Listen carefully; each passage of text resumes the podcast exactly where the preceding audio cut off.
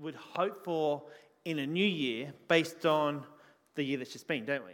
So we frame things around what has happened. So we quite often say, well, it's been a year, hasn't it? But I want us this morning to, as we sort of finalise the year, come to this last day, I want us to, to go, it's been a what sort of a year? It's been a year. So it, just with the people around you, just fill in the blank. It's been a uh, year. Use an adjective to describe what sort of a year it's been. It's been a year. If you're at home and you have the technology to, to text into the uh, the YouTube chat, please text in some of those adjectives. If it's been really bad, just don't use the wrong language.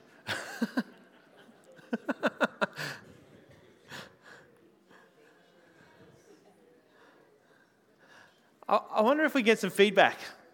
Um, one, so I'll, I'll say it for everyone at home. If you can't, you, won't, you probably won't hear it. But uh, I wonder if we get some feedback. What sort of a year has it been? It's been a... Busy. Busy. Busy? Very busy. Bad? Did I hear bad? Eventful. Eventful. Eventful. Okay, cool. Did I hear someone over here? Different? Different? Average. Average. It's right middle line, isn't it? Interesting. Okay. Ever-changing, was that? Yeah, yeah, it's good. Tiring. Tiring here. Memorable. Memorable. Memorable. Ah, yeah, memorable. You guys went, you guys got a lot of memories. Terrible. Now it's, it's getting into the truth. Sorry, Bruce? Walking with God, that's great to hear, Bruce. Walking a year of walking with God, and hopefully next year is that same as well. Any others? Boring. Boring. Sorry, daughter. I'm sorry, we haven't made it more interesting for you. Oh. Anything else? Well, when I say terrible, I'm not talking personally, I'm talking about the world. The world, the world. The world, no, that's fair, that's fair. No, it's um, it is. There's a lot of truth in that, Tom. I didn't actually hear who that who said that, so I, I just. But thanks, Tom. Yeah. Well, it has been it has been a year, and and I'm not sure if if you noticed. I think you've all been very kind because a lot of them were very neutral words. They got got memorable is really good. These guys got to go on a, a big Western Australia uh, tour and uh, have lots of great memories, I'm sure. Um, but as we look at the news, as maybe we look at the situation of things happening in our own lives, sometimes it's not all that great. Sometimes it's been hard. Maybe it's challenging. And I think sometimes we might say it's hard or it's a ter- because we, we remember the hardships. We remember some of the things that were tough a lot quicker than we remember the positives, don't we? I've asked this question to a few groups of, of people that I'm sort of engaged with al- along the line, and the majority of them say the first thing that comes to mind, it's been a tough year. It's been a hard year. It's been an interesting year. It's been an average year. And you have this sort of negative flow into it. And there's reasons for this. This uh, psychology gives us reasons for this. There's a principle called negativity bias, which suggests that negative events have a greater impact on individuals' psychological state and, and how, how we process um, more than neutral or positive events. It's thought to have become come from like survival techniques, I suppose, paying more attention attention to threats than to other things that happen and dangers in that. Then there's also the thought that negative events evoke stronger emotions than positive events. They therefore tend to be remembered more vividly and for longer periods. So remember the hardships, remember the things that is on the news that really shocked us or, or stood out to us or the thing that pained us the most. We remember that more vividly so it lasts longer. People also tend to ruminate on more on negative experiences than on positive experiences.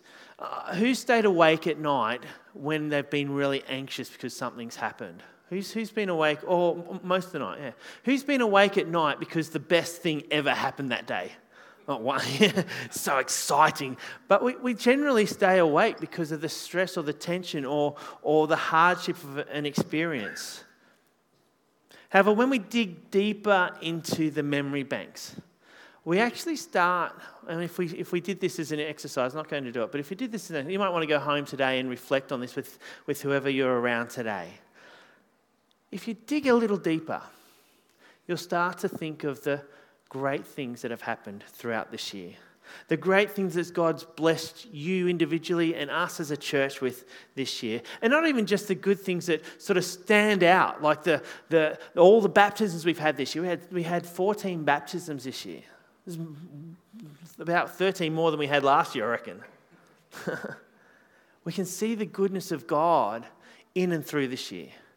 Not just in the big things, but if you really look into it, in the everyday. So this morning, I want us to explore how we can look back on the year in order to go forward into the new year, and how we can embrace joy, how we can engage in continual prayer, and how we can express gratitude in all circumstances we find ourselves in. So let's pray, and we'll explore that verse that um, Dave helped us to, to expand while we're, and thinking about while we read it together. So let's pray. Our Lord, this morning as we listen to your word, as we think about your word, help us to engage in it in a way that helps us lead into twenty twenty-four, into a new year, a new possibilities, new excitement, as the video tells us, but also uh, that... Uh, how we see things, Lord, may we see them through your eyes and see the beauty of it in the everyday. So help us this morning to see that, in Jesus' name. Amen. Well, the first thing we're going to do is look at embracing joy. And First Thessalonians five sixteen says, we, we, we read it, rejoice always, always. That word rejoice means to feel or show great delight. So we should look like this all the time. Scripture calls us to be in this constant state of joy, which is all good to say when things are going well. But as we've heard, there's been some terrible things happen this year. And it hasn't been easy for all of us. We've lost loved ones. We've had times in hospital. We've had times where our children have been sick. So to embrace joy in all circumstances, we have to really understand joy not as this happiness, not as a fleeting emotion, but rather as a really deep-seated state of being that's not rooted in the circumstance, but it's rooted in our relationship with God. See, joy can remain accessible because it's not based on the changing nature of our lives. Rather, it's grounded in the unchanging nature of God, an unchanging nature of the promises of God. Hebrews thirteen eight says, Jesus Christ is the same yesterday and today and forever.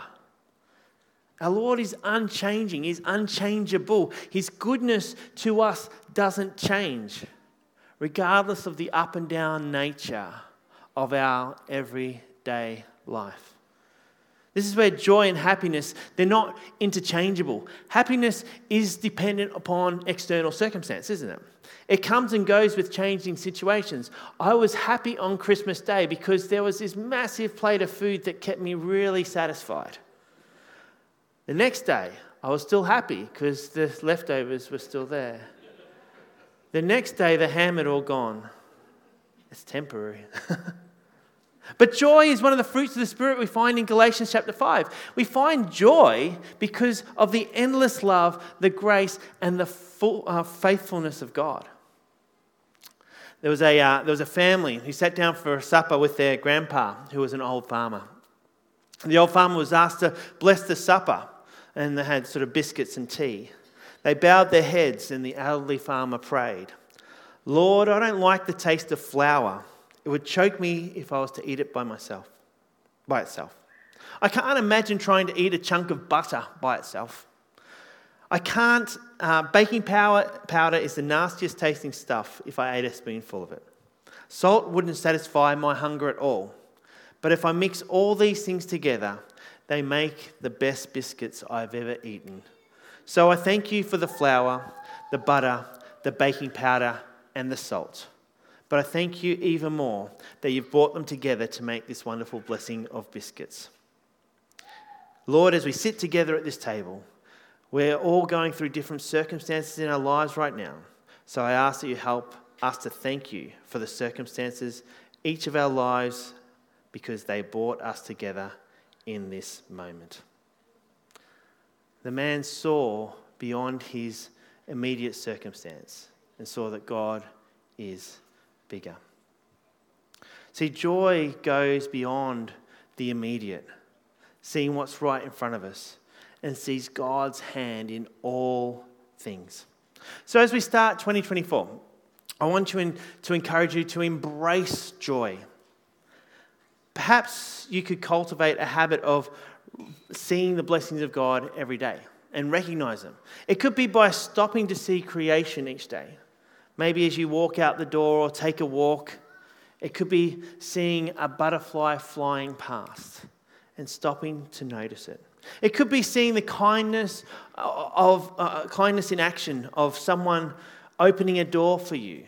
It could be seeing God through a scripture that you read. Maybe at the start of twenty twenty-four, you could write down so three things in a, a joy journal. Three things that you're thankful to God for, that you saw through your day as you reflect at the end of it. And begin to find and embrace joy, even if it's been a hard day. Because God is at work every single day. Second thing is engaging in continual prayer. And we saw this in First Thessalonians five seven. We're to find joy always, but we're to engage in continual prayer. Pray continually. We all know that prayer is key and vital in, in, in communication with God, don't we? And it, it's there to deepen our relationship with God. We know that. Just as I connect more with Solari when I communicate with her, um, we, we get closer. But I don't just have a closer connection. I also have a greater sense of love for her as I communicate with her. It's the same with our communication with God. We've got to keep our communication with God as a, a real key space in our lives because it deepens the relationship with Him and helps us to see God's hand in everything. And communication, it's two ways, isn't it? So it's not all about just saying, God, I want this and this and this and bringing the shopping list. It's actually about uh, having this relationship with God and seeking God on an everyday basis. A good way to consider how um, you can engage with God is through the Acts prayer. I might have talked about this before, but I want to just, at the, at the end of a year, start of a new year, bring it to you again, because this might be a way that you were able to start your prayer life going for twenty twenty-four. If you haven't heard of it, I'm going to go through it in a minute um, as well. Acts is an acronym starting with A, and the A is, starts with adoration. Quite often, if we come to God, we, we, if we come with a shopping list, we forget to remember who God is. And adoration is adoring God just because God is God. Acknowledging God for who He is, thinking about the character of God. As we do this, we become aware of the blessing of God in our lives, praising God for His endless love, for His grace, for His forgiveness. It reminds me of how much I need grace and love and forgiveness rather than just coming and saying, this is what I need. So start with adoring God. You might open the Psalms up because the psalmists write and write and write all uh, about the beauty of God and His character. The C actually stands for confession. It's not something as a Baptist church we stand up the front and, and do a whole lot. We haven't got a little booth for you to come and confess or anything like that. We don't do that. But confessing to God actually brings us back to who we are and our humanity, the reality of who we are. It reminds us of how we do step back from God's law. Like Dave was saying before, we've all, we're not perfect. None of us are perfect. We've all sinned and fallen short of God's standard. So confessing actually humbles me before God to say, Lord, I'm sorry. I'm sorry, you are God, we've just adored you, and I am not. And this is what I bring to the table, and I'm sorry. Helps us to look at ourselves and our deficiencies and bring that before God who is full of grace. And then we move to thanks, T, thanks, thanksgiving. Thanksgiving leads on from confession because we're thankful that he has wiped away the slate. He's, he reminds us of, of all the good things he's done for us and continues to do for us and gives us. By, by thanking God, we are taking our focus away from what we need and giving thanks for what we already have been given. It reminds us God's working daily. Uh, you might want to, I used to I used to do this as I drove to, I used to work as a land surveyor, and I used to do it as I drove to work in Hawthorne from Ringwood. It's an hour drive, it's a hard little drive, you're just stuck in traffic. But I just try and say thanks for everything that he'd given me for that whole hour, and it wasn't hard. It was, it was easy to get through.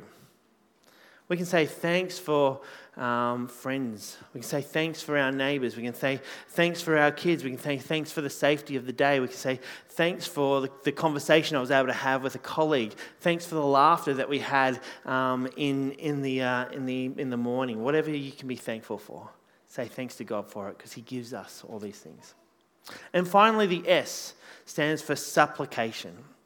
This is the asking part, because God asks us to, to ask and you will get, you will receive. So it's the asking part, but it comes after adoring, confessing and thanking, because we don't come with a shopping list of what we want anymore, because our mind's now attuned to what God's given us, what God, who God is, what he's given us. We've laid our lives out before him. We start to ask the things that are on the heart of God. We don't have a shopping list of requests, even though sometimes we want to pray for our, our sick aunt or whatever it might be. But it's the things that are on the heart of God that we're asking for.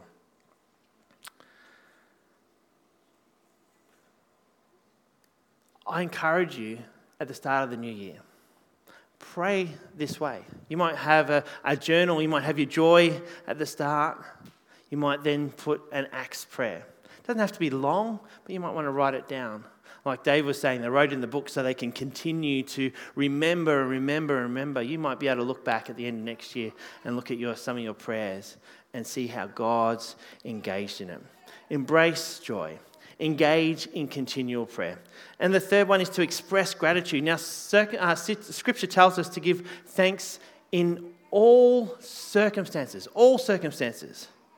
That's a bit of a challenge, isn't it? It's easy to be thankful when it's good, when things are going well, but giving thanks in trials and in hard times, that's that's tough. It's sort of counterintuitive, really. So how do we do that? Firstly, it doesn't mean we have to, we talked about joy and happiness, it doesn't mean we have to be happy in our difficulties. Rather, it's maintaining an awareness of the presence of God in and through everything. So it's maintaining the promise and provision even through tough times. But gratitude in challenging times also does something within us. It takes our focus away from the problems and puts it onto the sovereignty of God. It helps us remember God's goodness through trials. It helps us remember how God has and will pull us through once again. I suppose the one person in the Bible that knows that more than anyone was probably Joseph. He's a good example of seeing God's purpose through the trials he faced, being left by his brothers, imprisoned falsely, but seeing God's goodness to him in and through it, finding favor in the eyes of Pharaoh and giving him the opportunity and provision to house his family through the famine years. He was able to see beyond his circumstance. In the moment, gratitude seems countercultural, almost like an oxymoron. Yet cultivating this habit of gratitude will help you see God in and through all circumstances. Maybe you can use uh, your walk in the morning, if you go for a walk, to thank God for all the things that you see. Perhaps uh, while you're in a situation where you're finding it really difficult, you could just take a step back and say, hey God, I thank you that I'm alive and well and able to be in this space. Perhaps you could actively show and share gratitude with others around you, perhaps for the things that you see or notice them doing. I'm always thankful for the people in this church. But I want to I want to pick out two people this morning to say to say thank you to, and that's Barry and Yvonne. I want to say thank you, Barry and Yvonne, for uh, the Douglases. For for many years, they come weekly into this building. And you may not know it, but they just straighten everything up. They neaten everything up. They put the pencils back in the back of the chairs. They put the cards in the back of the chairs, the little pads in the back of the chairs, so that you can, every Sunday morning, you can come in, and if you need to write a prayer request, you can put it in the the, um, the prayer request. You can use the pads for taking notes or whatever. And we may not see that, but Barry and Yvonne have done that for, for many years. So thank you, Barry and Yvonne. I really thank you for the ministry that you've done for us over very, very many years. So thank you very much. You may not know that those things happen, but when we express gratitude, it actually changes who we are a little bit as well. You might want to think about starting a, a WhatsApp group with two or three others. Uh, it might be a, an attitude of gratitude WhatsApp group, where you start to share a little bit of what's going on in your life. Hey, I'm really thankful today because... Hey, I've just seen something awesome happen, and how good was that? I'm so thankful to God because of that. And our heart starts to become nurtured or attuned to being grateful. Be grateful and give thanks in all circumstances. And the final part of this verse eighteen, it says, the will of God in Christ, this is the will of God in Christ Jesus for you. The will of God in Christ Jesus for you. The final part says this. This is for, this is God's will for you. This whole thing about being joyful, about praying, and about being thankful in all situations. It's not just good advice. It's what God wants for us because of... of it's like he's saying that this is the way we we we, we need to live. This is this is what living is all about. When we do these things, we're not just ticking a box to go, well, that was good, we've done, we've done that. But it's about choosing to be joyous when things times are tough. It's about taking time to chat to God on a continual basis. It's finding the things in life to be thankful for. It brings strength to our relationship with Jesus. It spills over into the relationships of people that we meet on a daily basis. It, it, it builds up one another in Christ as we feed off one another as well. And it's all done regardless of what life throws at us. So as we're on the cusp of this new year, let's take a, a time today at some stage to reflect deeper on the year that's passed, because how we base twenty twenty-four will be based on what we've third in twenty twenty-three. A year of highs and lows, personal and world challenges.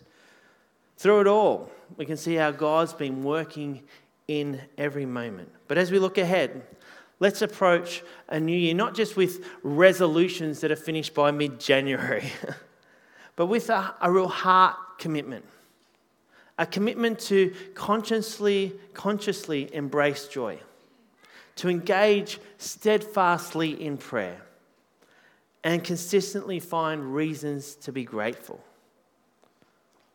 They're not just fleeting goals, they're essential practices for living a life that God wants us to live. So let's step into the new year with optimism, with faith, ready to embrace these blessings in exciting and new ways. Each day is a fresh opportunity to live these out, to make an impact, to shine the light of Jesus into others. So let's make this year a testament to joy, to prayer, and to gratitude, with God guiding us every step of the way. Let me pray. Our Lord and God, we thank you for your word that gives us direction and help. We thank you, God, that we're able to see you in all circumstances. And Lord, regardless of what that adjective we've used in that sentence, God, you're there the whole way. May we see you, continue to see you in and through our everyday lives. May we express joy. May we continue to pray. May we continue to give thanks for all you've done. In Jesus' name, amen.